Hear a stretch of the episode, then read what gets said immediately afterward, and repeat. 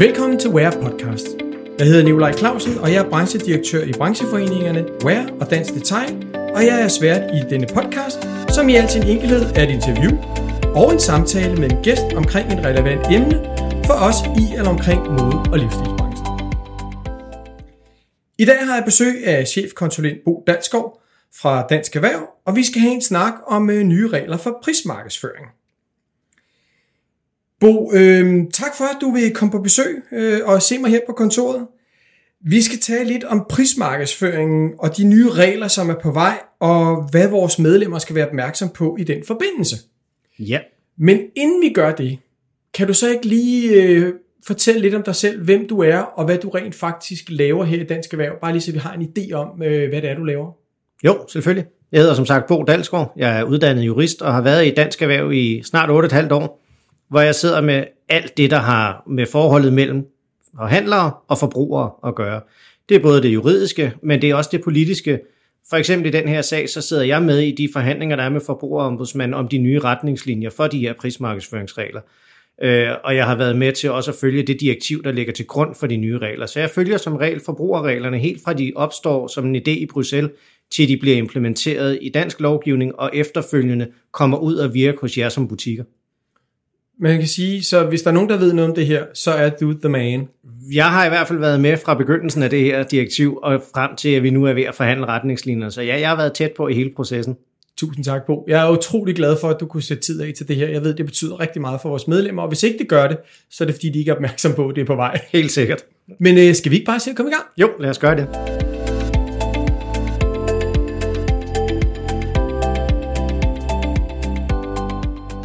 Kan vi ikke, øh, Bo, inden vi sådan lige går ned i dybden på det her, kan du ikke lige forklare kort, hvad betyder prismarkedsføring? Altså, hvad er det, vi snakker om her? Jo, i den her sammenhæng, der er det alle de situationer, hvor man sammenligner sin egen pris med andre priser. Enten sin egen tidligere pris, eller andre virksomheders priser. Det er der, hvor du typisk laver et sparbudskab, enten direkte ved at skrive spar 50 kroner, eller du viser en før og nu pris, eller du viser nogle procentsatser, spar 50 procent. Det er alt den type af markedsføring, som jo er noget, vi ved, danskerne er vilde med. Besparelser og besparelsesudsagn, det er noget af det, der giver opmærksomhed, og det er også derfor, at det er vigtigt, at man gør det rigtigt. Så, så, så når det hedder prismarkedsføring, er det så forbi, at det er en speciel del af markedsføringsloven? Nej, Eller det, det er det ikke. Altså sådan som det er skruet sammen, så har vi nu med det her EU-direktiv, der blev vedtaget for snart flere år siden, og som nu bliver implementeret i dansk lov, der har vi en enkelt bestemmelse, som går meget specifikt på priserne. Men okay. derudover har vi i markedsføringsloven et helt generelt vildledningsforbud, som simpelthen bare går ud på, at det du fortæller forbrugerne, det skal være rigtigt. Du ja. må ikke lyve over for dem, Nej. og du skal give dem alle de relevante oplysninger. Så du må heller ikke udelade oplysninger, som er vigtige for dem. Og de her nye regler er så en kombination af et meget konkret regelsæt, som jeg kommer ind på senere, hvad det betyder, ja. og så et almindeligt forbud mod vildledning, som skal sikre, at forbrugerne får de oplysninger, der er relevante for dem. Så, så grundlæggende det, vi snakker om her, det er, når man laver nogle tilbud som virksomhed, om du er øh, både fysisk eller online, eller hvem du er. Men det øjeblik, du henvender dig til slutforbrugerne omkring noget med en før- og nu-pris i en eller anden... Ja, og så skal oplysningerne være korrekte. Det er det, man vil sikre. Okay, så, så, så, så prismarkedsføringen, den bliver strammet nu? Eller ja. hvad? For der må have været noget tidligere jo. Ja, tidligere har der jo egentlig bare været det her vildledningsforbud. Ja. Og, og det man jo så har oplevet, det er, at når man har 27 EU-lande, og det eneste, der reelt står, det er, at du må ikke vildlede forbrugerne, så kan det jo potentielt blive tolket på 27 forskellige måder. Okay. Og så har man fra EU's side egentlig ønsket, jamen lad os i det mindste få det ind i nogenlunde skabelon, sådan så det er tilnærmelsesvis ens i alle lande. Fordi det er selvfølgelig klart, det har været svært for dig som virksomhed, hvis du handler med forbrugere i 27 lande, at så har du skulle huske, gud, i det land, der må jeg gøre A, men i det land må jeg gøre B, og i det tredje land må jeg ikke gøre noget som helst, nærmest. eller også er der ikke nogen regler. Så det har jo været enormt svært som virksomhed at navigere i, og det er det, EU har ønsket at præcisere vildledningsforbuddet og lave lidt mere konkrete regler på det her område. Er vi herhenne øh, sådan en god klassisk dansk, at vi overimplementerer, eller er vi i gang med at bare implementere det, som de også gør i andre lande? Vi er i gang med bare at implementere det, der er i andre lande. Okay, så øh, den lovgivning, der eventuelt vil komme ud af det her, vi kommer lidt længere dybere ind i den, den vil sådan set gælde i alle europæiske lande. Den ordlyd, der er i Danmark, og den måde, man implementerer det på, vil være det samme i ja. ja. Sverige og Tyskland og Både, Italien. både og, fordi det direktiv er ret snævert, og det kommer an på om lidt, hvad det er præcis direktivet siger, og så er der noget af det, som ligger uden for direktivet, som stadigvæk er forbrugerombudsmandens tolkning af de almindelige vildledningsbestemmelser.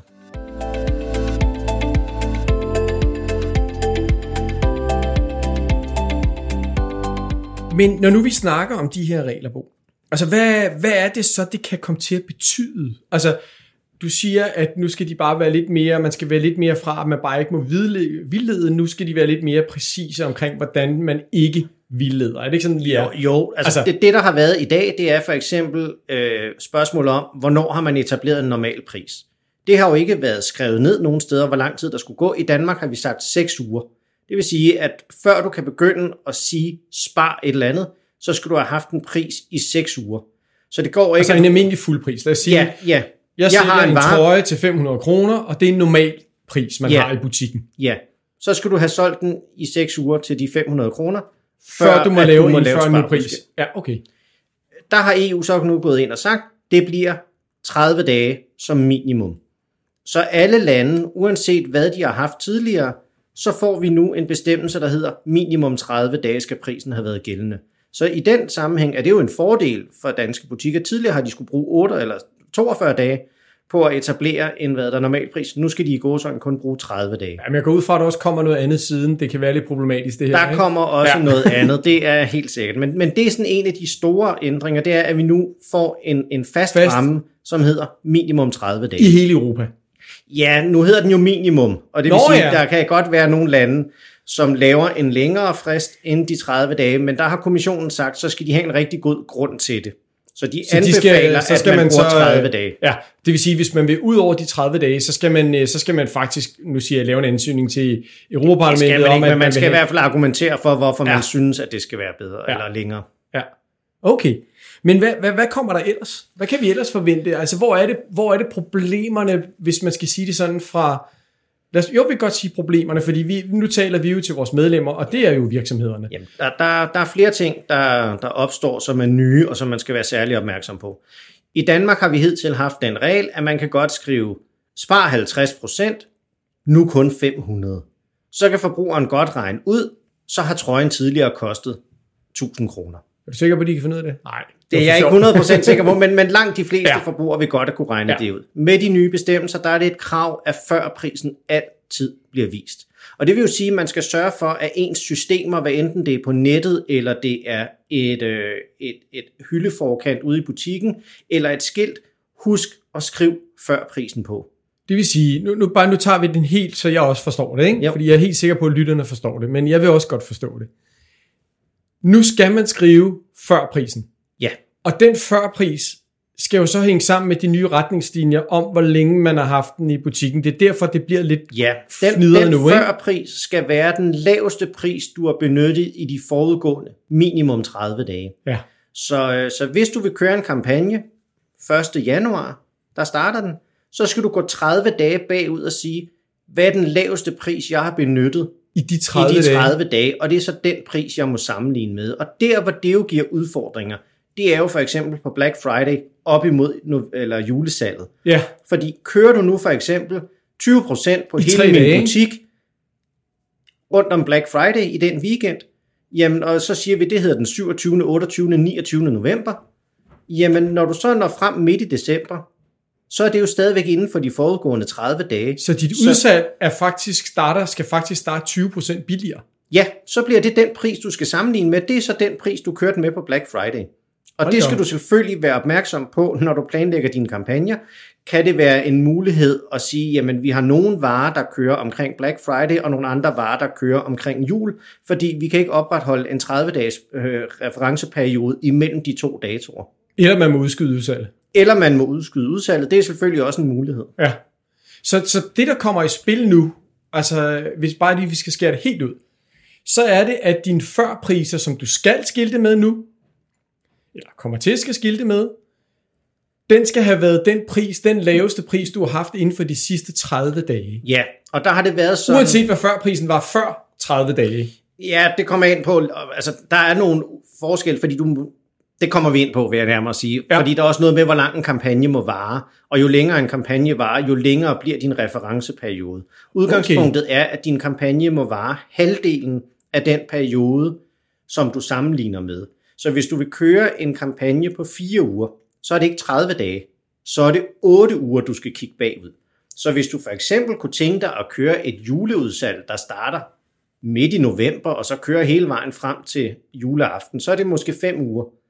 Så skal du altså huske, at så skal du kigge 10 uger bagud, når du sammenligner din pris. Altså Og nu, det er jo nu siger jeg bare lige noget, ikke? som lytter, man sidder her og hører det her på vej hjem i bilen. Ikke? Ja. Så sidder man og tænker, kunne han ikke lige tage det langsommere, så jeg lige kunne skrive det ned? Og det er selvfølgelig klart, det, det, det, det, det, det kommer vi også ud med på skrift og Ja. så videre. Men, men hvis vi lige prøver at sige, så der er det her med, hvad, hvad kommer der til at ske mest? Man skal skrive før prisen. Ja, Man skal være opmærksom på de her 30 dage som udgangspunkt. ja. Er der noget yderligere, sådan man ligesom siger, det skal vi også lige være opmærksom på? Der kommer også noget nyt her, eller er det det, du står og forklarer nu? Ja, det der, der, man kan sige, der ikke kommer, havde jeg nær sagt, det er, at i dag, der må du lave meget korte kampagner af op til tre dages varighed, af for eksempel en del af dit varesortiment, eller hele sortimentet, eller enkelte varegrupper.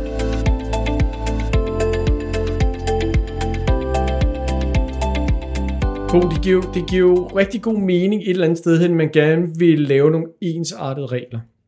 Men man har jo forskellige kampagner rundt omkring i hele verden, eller undskyld, i Europa, hvor man gerne vil ligesom, der er nogle ting, der man måske har nogle kampagner, der er rigtig stor succes i Frankrig, det bruger man ikke rigtig i Danmark. Betyder det, at de priser, jeg tilbyder for eksempel online til min, på min franske website, eller hos mine franske kunder, eller i mine franske butikker, hvis man nu har butikker i udlandet, gælder den pris så også i Danmark? Eller hvad? Nej, altså udgangspunktet vil nok være, at det er i de danske butikker, det du har tilbudt de danske forbrugere. Okay. Det bliver sværere på din hjemmeside, Ja, hvis, hvis, det den, hvis den kører i et regi. Det er klart, hvis du har et selvstændigt fransk selskab, der kører din franske hjemmeside, så, så giver det ikke problemer. Men, men det kan sagtens give problemer, hvis du har en hjemmeside, og den ligesom skal tilgodese alle de kampagner, der måtte være i de forskellige lande, som du retter henvendelse til. Okay. Det kan godt give et problem, fordi det, er den, det, det vil være den laveste pris inden for de 30 dage, man sammenligner Ja. med. Nu skal vi også passe på, at vi ikke gør det for nørdet, ja. Og gør det, vi skal holde det til Danmark. Jeg er klar Ja. over, det var mig, der startede, men jeg ved bare, at det her bliver jo mere og mere, altså det flyder mere og mere sammen med den fysiske butik, Ja, online-butikken, salg på sociale medier, øh, din webshop bliver international, øh, du åbner måske en konceptbutik bare i Paris eller i Miami, fordi du synes, det kunne være fedt, eller fordi du rent faktisk kan gøre det til en stor forretning, og lige pludselig så begynder man at blive i tvivl om, hvad er det egentlig, der gælder. Ikke? jo. Og det er klart, det her det gælder jo udelukkende Europa. Det, det kan man i hvert fald sige. Ikke? Ja, det gælder for europæiske virksomheder. ja. Så, så det er jo ikke nødvendigvis bare Ah, i Europa. okay. Det, det er jo, hvis du er etableret inden for EU, ja. altså, så, så, så bliver du omfattet Så hvis af du er inden for. EU og sælger i USA for eksempel, Ja. eller i Norge, Ja, altså hvis, hvis det er fra din danske hjemmeside, Ja. altså, så, så er du omfattet af Ja. reglerne. det er rigtigt, ja. Og, og derfor bliver det vigtigt. Ja. Altså, Så, så, så hvis vi nu prøver at holde os til den der, nu bruger vi den her ting, som alle kender, det er Black Friday. Ja. Det, det er sådan en ting, som alle kender, og den ligger midt i sæsonen, kan man, alt afhængig af, hvordan man ser på sæsonerne. Så siger vi inden for mode og livsstil, så, så ligger den sådan rimelig godt der lige i slut, hvad er det, oktober? November, slut november, ikke? jo, sidste, søn, Ja. ja. sidste fredag i november. Ja, undskyld. Så ligger den der. Så, så har jeg købt nogle varer hjem. Vi siger bare, at jeg har købt en gryde hjem øh, til min butik, og den koster normalt 1000 kroner. Så under Black Friday, så giver jeg minus 20% på den i tre dage. Ja. Så har den kostet 800. Så kommer udsalget. Jeg vil godt starte udsalg lige præcis den 27. december. Hvad så? Hvad er, pri, hvad er førprisen så? Er den så 800? Ja, nu, nu er der, jo, der er jo flere elementer i det her, vi lige skal holde fast i. For Ja. ja. nu siger du, at jeg har købt nogle gryder hjem, som Nå, jeg jamen, godt det- vil se. Det er, bare, jamen, det er bare for at sige, du skal jo have haft minimum 30 dage inden Black Det det. Friday, Ja, det er før klart. du overhovedet kan etablere en normal pris. Netop. Nu det- tager vi lige, Ja, de, kan man sige, sæson. Altså ting, du har købt hjem. yep, som Se- har været i varen i Den kommer 30 hjem i august måned, og Yep. har stået der hele august måned, og det er en, en vare, vi Jamen, altid så, har. så kigger man så på, hvornår ligger Black Friday. Ja. Hvis det ligger den 26. november, det kunne det jo godt gøre, Ja. så er det 30 dage derefter, at, Black Friday-prisen vil være din nye sammenligningspris. Godt. Og det er varer, der er købt hjem til, kan man sige, normalpris. Så har vi et element, der hedder varer, der er købt hjem specielt til Black Friday. Ja, de har så ikke opnået en normal pris. Så der kan du reelt ikke sammenligne med noget. Hvis, hvis du har fået dem hjem den, den 21. november, og Black Friday er den 28. november, jamen, så har du kun haft dem en uge, så har de ikke opnået en normal pris nu, og så er der reelt ingen pris, du kan sammenligne med. Så der må man bare gøre ligesom nogle enkelte kæder gør, at vi har aldrig tilbud, vi har bare altid en fast pris. Så der må man bare sige, nu koster den her, Ja. vi har den her, Ja, den koster den 400 koster kroner. det her. Ja. Så må man sætte en pris på den og sige, det er det, den koster. Det er vigtigt at sige, de her regler om prismarkedsføring har ikke noget at gøre med, hvor meget varen må koste. Du må reelt selv bestemme, hvad din vare koster. Ja, det det er er klart. kun et spørgsmål om, hvad må du markedsføre Ja. i forbindelse Ja. med den? Må jeg markedsføre et besparelsesudsagn? Eller om- Det er bare fordi, der er nogen, der ligesom også har måske opfattet, at det her har en betydning for, om jeg må hæve eller om jeg må sænke prisen på min vare. Det må du Og godt. det må du gerne. Ja. Det er bare et spørgsmål, hvad du må markedsføre, og hvad du må kommunikere i forbindelse med, at du gør det.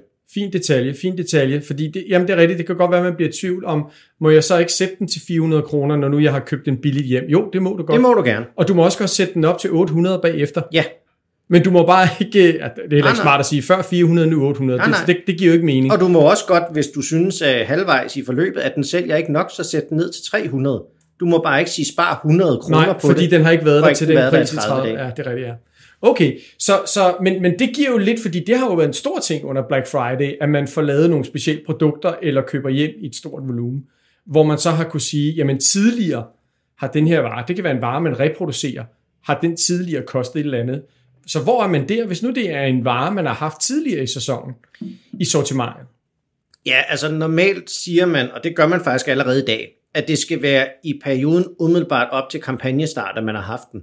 Så man kan ikke sige for eksempel, om jeg havde den også sidste år.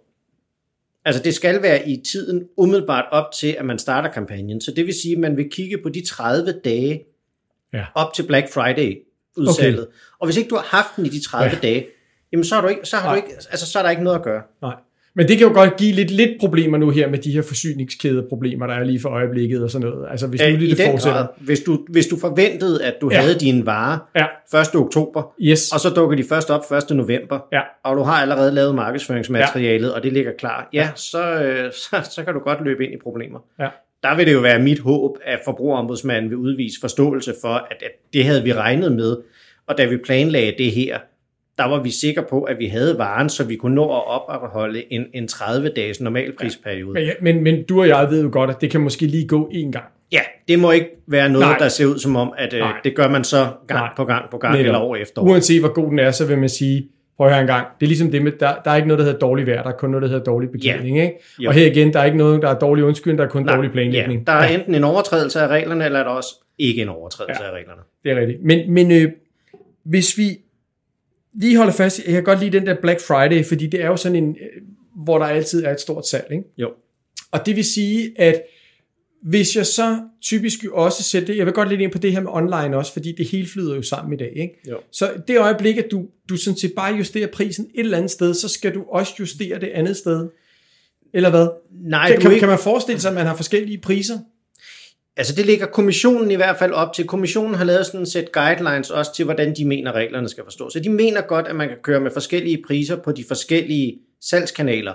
Så skal man bare huske det, at, at hvis du har haft et udsalg på din netbutik omkring Black Friday, så er den låst de næste 30 dage. Så kan det godt være, at du kan køre noget andet i dine fysiske butikker, men det nytter ikke noget, at. Nej. du så pludselig alligevel merger det inden Nej. for de 30 dage. Så, så skal du til at køre med to separate salgskanaler, hvor du skal holde styr på fristerne i to salgskanaler, i Ja. stedet for en samlet. Ja. Det er ikke umuligt, at det kan lade sig gøre, men det bliver jo en ekstra logistikudfordring Ja. ja. for dig at holde styr på pludselig to salgskanaler. Og specielt hvis man har click and collect, og du har retur det ene sted, og retur det der, andet der, sted. der, der og, kan hurtigt altså, opstå situationer, hvor du glemte, at du havde kørt det her tilbud online en weekend, og så siger du bare, lige pludselig kører du en, en kampagne, hvor du ikke får specificeret, at den gælder så kun i de fysiske butikker. Og så kommer du til at kommunikere en forkert førpris, fordi du ikke har taget de rigtige.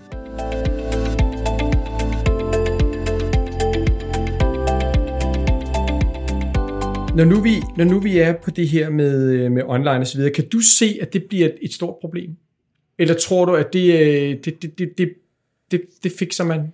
Altså, Ja, der er jo ikke, på den område er der ikke den store forskel fra i dag. Nej, okay. At, øh, at det skal man være opmærksom på, at, øh, at hvis man signalerer, hos os er prisen nu kun, Ja.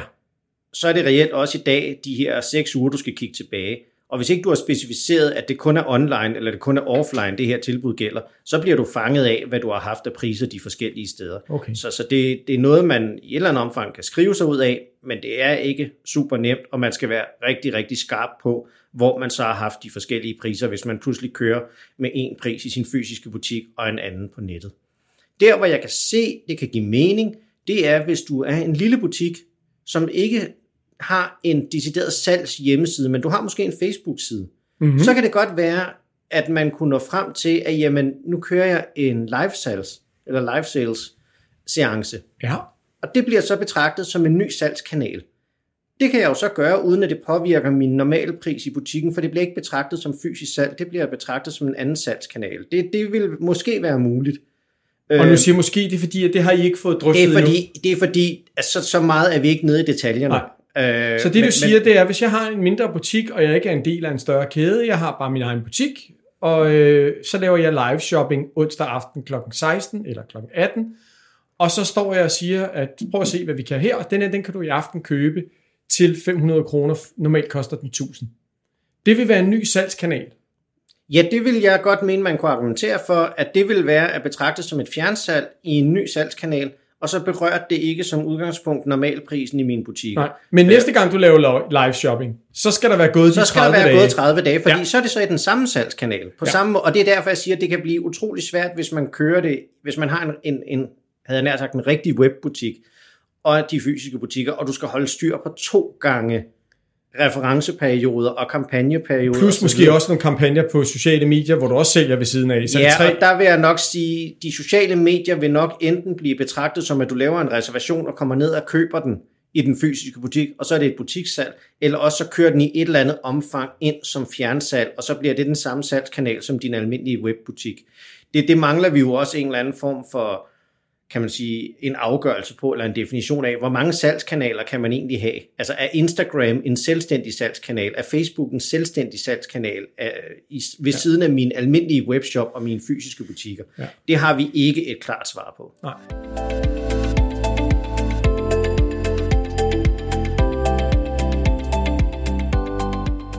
Jo, der er jo også et... Øh, jeg, jeg er godt klar over, at vi lige, nogle af de ting, vi lige, øh, vi lige drøftede her øh, før, det er ikke noget, der sådan lige er 100% afklaret endnu. Det kan selvfølgelig være, der sidder nogen derude og tænker, hvornår bliver det afklaret, så det, det kommer vi tilbage til. Men hvad med kundeklubber og loyalitetsprogrammer? Der kan jo også være noget med noget prisreduktion eller point eller bonus. Ja, eller, og der, altså, der afventer vi simpelthen et udspil fra forbrugerombudsmanden. Øh, Det havde vi håbet på, vi havde fået allerede i forbindelse med de her forhandlinger, men det har man simpelthen ikke nået at, at forklare endnu. Og der afventer vi jo så et udspil fra forbrugerombudsmanden på, hvordan de tolker reglerne set i relation til kundeklubber, fordelsprogrammer og lignende. En af de udfordringer, der kan være der, det er, hvis man kører med, med meget, meget store forskelle på medlemsprisen og ikke medlemsprisen ja. så kan der være en opfattelse af, jamen kan vide, om den her ikke-medlemspris overhovedet er reel, eller er den sat kunstigt højt, er den sat kunstigt højt for at, hvad det hedder, at kunne vise en stor besparelse for medlemmerne. Okay. Øh, og, og det er jo noget af det, vi, vi venter svar på, hvordan forbrugerombudsmanden tolker det, og hvad man må og hvad man ikke må inden for medlemsklubber og fordelsprogrammer og lignende. Og hvad med det her med, jeg hørte også øh, på et tidspunkt, der er nogen, der snakker omkring det her med, hvis det er for nemt at blive medlem af, altså hvis alle sådan set kan blive medlem af fordelsprogrammet, Ja, og, og, og det, det, det er jo hvad det, er så prisen? Lige præcis, fordi der er nogle, nogle eksempler på, at en personaliseret pris ændrer ikke på din normale pris. Og det kunne for eksempel være, kære Nikolaj, tillykke med fødselsdagen. Som medlem af vores kundeklub får du lige præcis, fordi det har været din fødselsdag, her en rabatkode, du kan bruge på 10% på dit næste køb. Okay, Det vil være en personaliseret pris. så den for ændrer den- ikke, Den ændrer ikke på normalprisen. Men hvis man har en kundeklub, som alle potentielt kan blive medlem af, det eneste det kræver er, at man oplyser sin mailadresse og sit navn.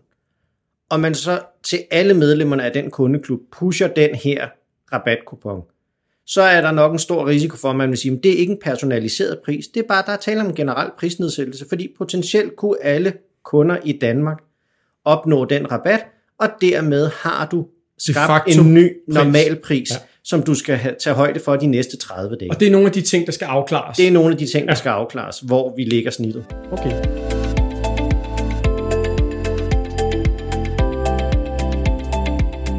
Der er også en anden ting, Bo, som jeg godt kunne tænke mig at dykke lidt ned i, bare lige, det er jo kædebutikker. Øh, lad os sige, at man har en landsdækkende kæde, og man øh, lige pludselig i, nu tager vi bare en by, by X, der har den her møbelforretning, eller øh, hvad hedder det, interiør, der har de tilbud, fordi at nu har de øh, fastelavnsfest, eller open by night, eller open by night, eller noget andet. Og så siger den her butik her, selvom den er en del af en kæde, jamen fordi vi er open by night i, i, i, i, i by X her, så sætter vi lige vores, øh, hvad hedder det, Geo Jensen ned med, med 30%, bare lige i aften. Altså, hvilken pris er så den rigtige pris efterfølgende? Ja, og der siger retningslinjerne desværre ikke noget om det, som de ser ud lige nu. Og okay. det vil sige, som jeg ser det, så er der to muligheder.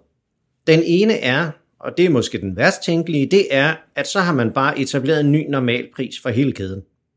Og der vil det jo nok være afgørende, om man er en frivillig kæde, eller om man er en kapitalkæde, eller om man er en blanding. Fordi der, hvor det er den samme ejer af alle butikkerne, der vil der måske være en større sandsynlighed for, at man siger, jamen her har man så etableret en ny normalpris for alle. Ah, det, er jo lidt, det, det kan du jo godt sige. Ja, Det, det, det kan forbrugeren, hvis man sige, men nu må jeg, det, det, du og jeg er jo også sådan lidt farvet her, ikke? Fordi Jo. Vi, vi, vi, vi repræsenterer jo butikkerne, men, men det giver jo ikke mening, at selvom man er en del af den samme kæde, enig, det at man bør- ikke kan lave et differentieret tilbud en enkelt Fuldstændig, dag. fuldstændig enig. Det bør være muligt, uanset hvilken type kæde man er, Ja, at lave det her. ja. Så det bliver der kigget på også. Det bliver der kigget på. Og den ene mulighed var jo, at man egentlig bare så havde etableret en ny normalpris for hele kæden, hvilket jo vil være enormt hårdt, fordi så Ja, skal man også til at styre det. Ja. Den anden, som øh, er mindre skidt, men stadigvæk dårlig, det er, at hvis der så kommer et centralt markedsføringskampagne, hvor man ligesom for alle kædens butikker siger, nu har vi sat den her vare ned. Ja, nu, nu tager vi et eksempel. Jeg har par I. By X, der sætter jeg øh, Geo Jensen ned med 30% i aften. Ja, 20 dage efter, så beslutter kæden at sige, vi har rigtig meget Geo Jensen på lager, det skal vi lige have lidt nedad, eller vi kan se, det er meget attraktivt, så hvis vi laver tilbud på det her, så får vi mange kunder i butikken, så vi sætter alle varerne ned, alle Geo Jensen varer ned med 20%, næste torsdag, fredag og lørdag. ja. Hvordan, hvordan stiller det så den butik, der var ude, der ja, satte så vil de ned? reelt skulle ud og så sige, at her er vi ikke omfattet dybest set, fordi de skal jo reelt kigge på 30 dage tilbage. Og der har de så haft 30 procent. Det vil sige, at for dem, der vil det jo så, hvis vi tager en Geo Jensen ting fiktiv til 1000 kroner, så vil man kunne købe den for 700 kroner i den lokale Ja, for 20 dage siden. for 20 dage siden, og nu vil den så koste 800 800 kroner, og så vil du et eller andet sted have en situation, hvor du skrev, øh, nu 800 før 700. Ja. Øh, og de vil være tvunget til at vise den laveste pris, de havde benyttet i de forudgående 30 dage. Ja. Det er jo det her med, den pris skal de vise. Så, så det, de bliver nødt til så at gøre, det er, de kan bare ikke, ja, de skal jo skrive før prisen her. Ja, altså det, det, det er måske mere realistisk der, hvor man siger, om de har så kørt 10 procent. Ja, Så den har kostet 900 på deres late night shopping. Og nu kommer den så ned på 800. Så kan ja. man sige, der hvor, hvor de butikker, der ikke havde været omfattet af late night shopping, kunne skrive før 1000, nu 800, spar 200, der vil de kun kunne skrive før 900, nu 800, spar 100 kroner. Ja. På den måde vil de jo give forbrugerne de Den korrekte, pris. de korrekte oplysninger om, hvad er prisen nu, hvad har den været tidligere, hvor meget sparer du. Og det vil være de korrekte oplysninger. Øh, så det, vil for, det, det kunne være en måde, man kunne gøre det på, men det, det må vi jo vente og se, hvor det ender henne. ja. Så der er stadigvæk en del at forhandle om, Bo, altså som jeg forstår dig rigtigt. Ja, og det her er netop noget, som ikke står i direktivet fra EU. Nej. Så det her er der, hvor vi er inde og tolke på, hvornår er noget vildledende, hvornår er noget ikke vildledende. Ja. Hvor meget skal man oplyse forbrugerne Men før, her er vi jo der, hvor at hvis man overholder reglerne, så lige før det bliver mere vildledende, end at bare sige, at der er minus 30%. Forstår du lidt, hvad jeg mener? Ja, altså det, Altså det, det, slutforbrugeren kan jo ikke forstå det. De vil synes, Slutbrugeren det vil, er vil totalt kigge underligt, hvis der er en førpris på 700 og en nu-pris på 800. Ja. Det, det, det vil virke underligt. Fuldstændig. Ja. Det, det, det, der, der, vil jo, der vil jo Men, men det er jo der, hvor der er et clash mellem juraen og den virkelige verden, og hvor jeg som jurist siger, jeg forholder mig til reglerne, øh, og jeg kan sagtens se, at i det her, der er det et problem, men vi er også bare nødt til at huske på, at øh, overtrædelser af markedsføringsloven straffes med bøde. Ja. Så, øh, så man skal også passe på, at man siger, jamen det giver jo ingen mening, Jeg tror, jeg gør det alligevel. Det er klart, det er med på, men det er mere det her med i forhandlingerne, Bo. Der er det jo vigtigt, at du ligesom lytter til, hvad vi siger her med baggrund i, i vores medlemmer. Helt, helt sikkert, At, og, at og, der det, ligesom og det er, gør vi. Vi har, vi ja. har simpelthen behov for at få det her ligesom sådan Ja, ja. penslet ud, og ikke ved en retssag bagefter, der kører i to år det, eller og, noget. Og det er klart, noget af det, vi har bedt om fra Dansk Erhvervsside i de her forhandlinger, det er så klare eksempler som muligt på, hvad man må. Ja. Sådan så det bliver åbenlyst for forbrugeren eller for, for virksomheden. Det her må vi gerne. Nogle gange kan det være svært med det her. Det må du ikke. Altså, tænk hvis der var en... Øh, mit yndlingseksempel er, hvis nu der ude på motorvejen ikke stod, at man måtte køre 110, men der stod, Du må du bare må ikke køre 160. Ja, Jamen, hvad må jeg så køre? ja, Ja, nu kørte jeg 135. Ja, så blev du stoppet. Ja. Jamen, det var også for meget. Ja. Jamen, hvor står det hen? Det står ikke rigtig nogen steder. Der står bare, du må ikke køre 160. ja. Er alt under 160 så lovligt, eller er det ikke lovligt? Netop. Og, og der ønsker vi det, vi kalder en positiv liste, med, med, med ting, man ved, hvis man gør det på den måde, så overholder man i hvert fald reglerne, ja. og så kommer man ikke galt afsted. Netop.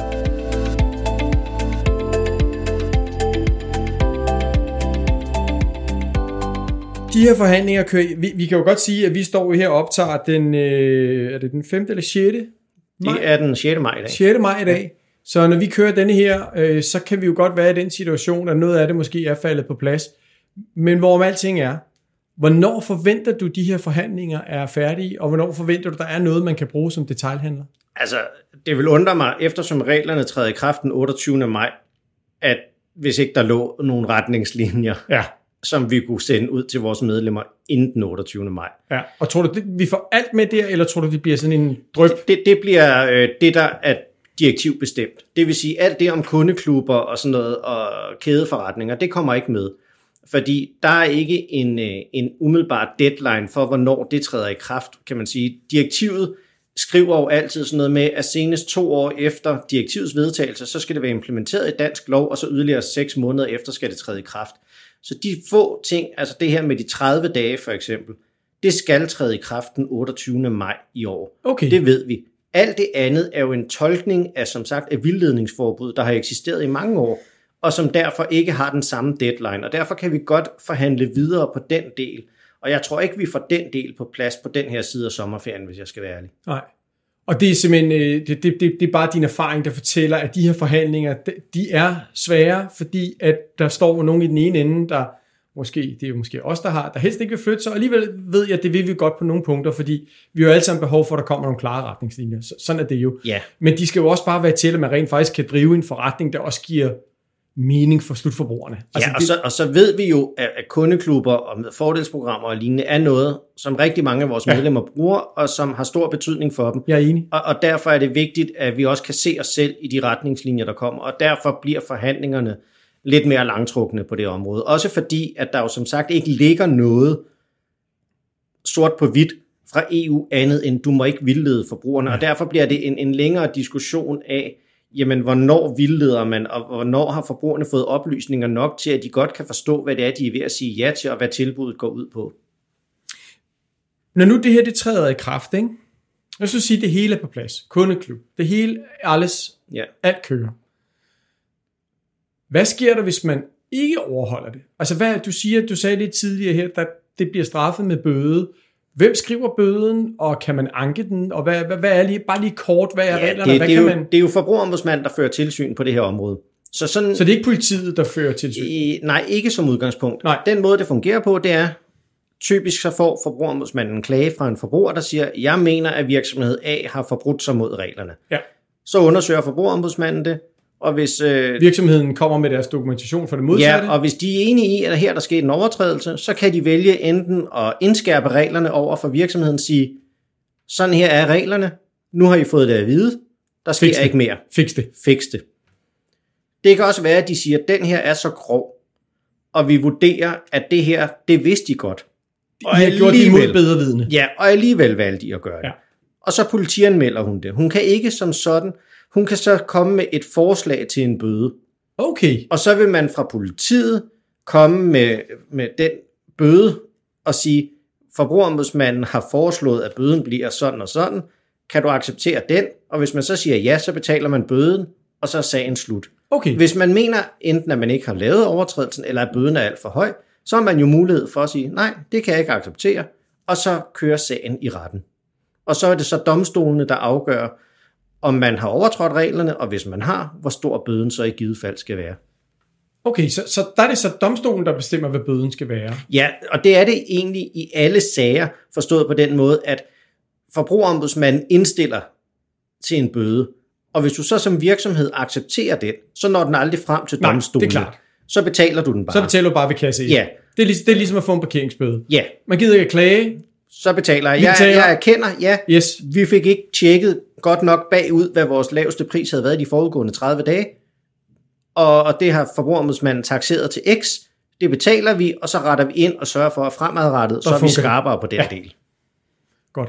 Og hvordan, hvordan kommer forbrugerombudsmanden frem til et bødeniveau? Hvad, hvad, hvad tager man adgang i det? Er det, hvor meget der er omsat for, eller er det virksomhedens størrelse? Eller Ja, det er der jo kommet nye er regler det bare for. noget, hun trækker ned Nej, fra? det er der jo kommet nye regler for per 1. januar i år. Så det er på baggrund af virksomhedens omsætning. Så, øh, På så, det produkt, eller nej, virksomhedens samlede omsætning. Så der på har hele man, året, eller På hele året. hold nu fest. Ja. Så, så hvis du er en virksomhed med en omsætning på en milliard, jamen så ender du ude, der er ligesom lavet nogle kategorier, og nu kan jeg ikke huske mere, men Og det er sådan noget, det er sådan noget 0 til 20 millioner, 20 til 50 millioner, i omsætning 50 til 100 millioner, så er der sådan nogle forskellige søjler. Au. Og så alt efter, hvor meget du har i omsætning, så stiger bøden. Øhm, men, men de ligger typisk sådan, så de ligger fra måske øh, en halv til op imod 2% af din årlige omsætning. Ikke moms. Ja, Ja. I, øhm, i hvad det hedder, i bøde, i det, der hedder normal bøden. Men det kan jo også hvis blive mange penge, hvis det du kan blive rigtig, kæde. Det kan blive rigtig mange penge.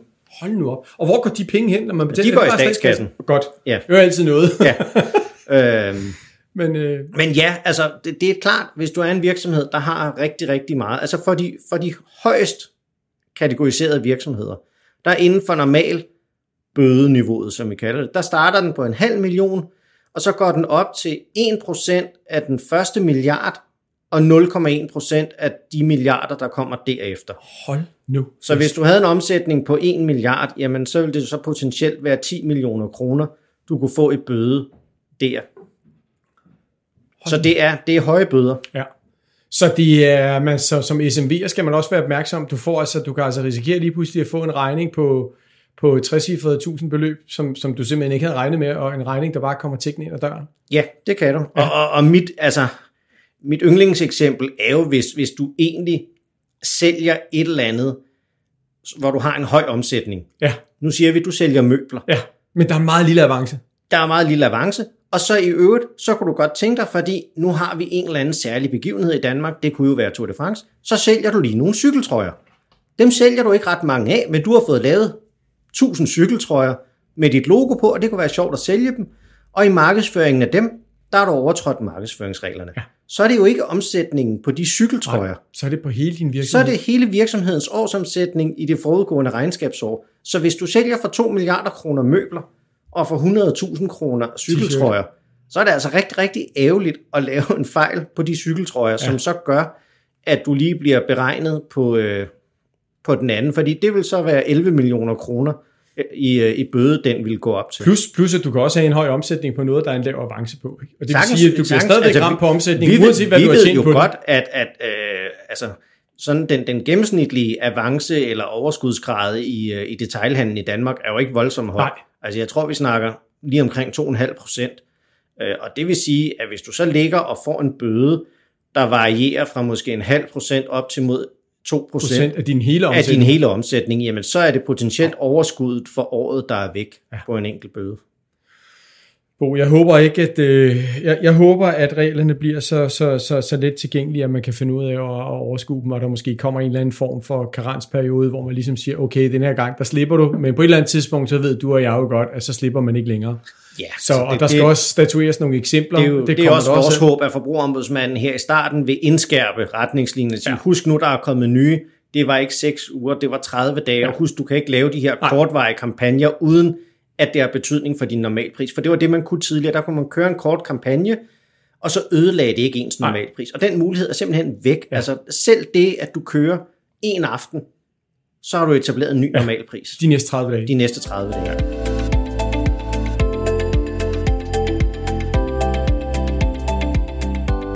Bo, vi er kommet til slutningen. Jeg ved, vi kunne tale meget mere om det her, men, men det kan også blive for nørdet, og, og det her er jo sådan et brief på, hvad der kommer og hvad, hvad der er på vej. Hvis du lige hurtigt her til sidst skal give, hvad skal vi sige, tre gode råd, når man har når hen her til slut maj, øh, start juni, og man skal til at planlægge sine kampagner, øh, måske udsalget, måske øh, efteråret, det der allerede er købt ind og planlagt. Hvilke tre gode råd vil du give øh, en, som skal ud og måske øh, justere sine priser? Ja, den første ting vil være det her med, husk altid, at før prisen skal vises, når du laver de her besparelsesudsagn. Det er lidt anderledes fra i dag, så det er jo nyt, og husk det, og sørg for, at dine systemer kan håndtere det. Den anden er, have styr på de her referenceperioder. Det vil sige, det er altid minimum 30 dage. Nu snakker jeg om den her halvdelsregel, men selvom du kun vil køre en kampagne en dag, så er det altså altid minimum 30 dage, du skal kigge tilbage. Ja. Og hvis du vil køre ud over 15 dages kamp- øh, kampagne, så skal du tilsvarende gå dobbelt så lang tid tilbage, så så fire uger bliver til otte uger. Så have styr på de her referenceperioder. Og endelig så vil jeg sige, det kunne måske gøres via et årsjul eller lignende, hvor du får plottet ind, hvornår er det, jeg vil køre kampagner, og hvad betyder det så for mine referencepriser i de andre perioder. Ja. Så man får et overblik over, hvornår er det, jeg har brug for at holde min pris i ro, så jeg tilsvarende kan lave en kampagne. Så det kan være noget med, at man skal faktisk måske rykke en kampagne til tre dage tidligere, eller en uge tidligere, eller skubbe det en uge. Ja, det, Hvis der, man har kampagner, der, der der, er man nødt til, på der er man nødt til simpelthen at, at få ind i en kalender, jamen hvis jeg ved, at jeg vil køre i de her fire uger, der vil jeg køre en kampagne, jamen så skal jeg holde min pris i ro otte uger op til, så kan det være, at der er en kampagne, som jeg egentlig godt kunne tænke mig lå ind i den ene af de uger. Den må jeg så skubbe lidt, ligge lidt tidligere, så jeg får den her 8 ugers øh, referenceperiode, som jeg skal bruge for at kunne køre kampagnen.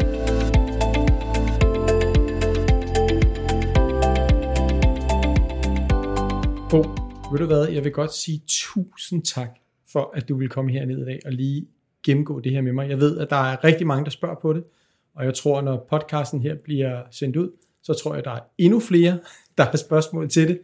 Ja, og jeg kan sige, at vi holder webinar om de nye regler den 7. juni i Dansk Erhverv-regi.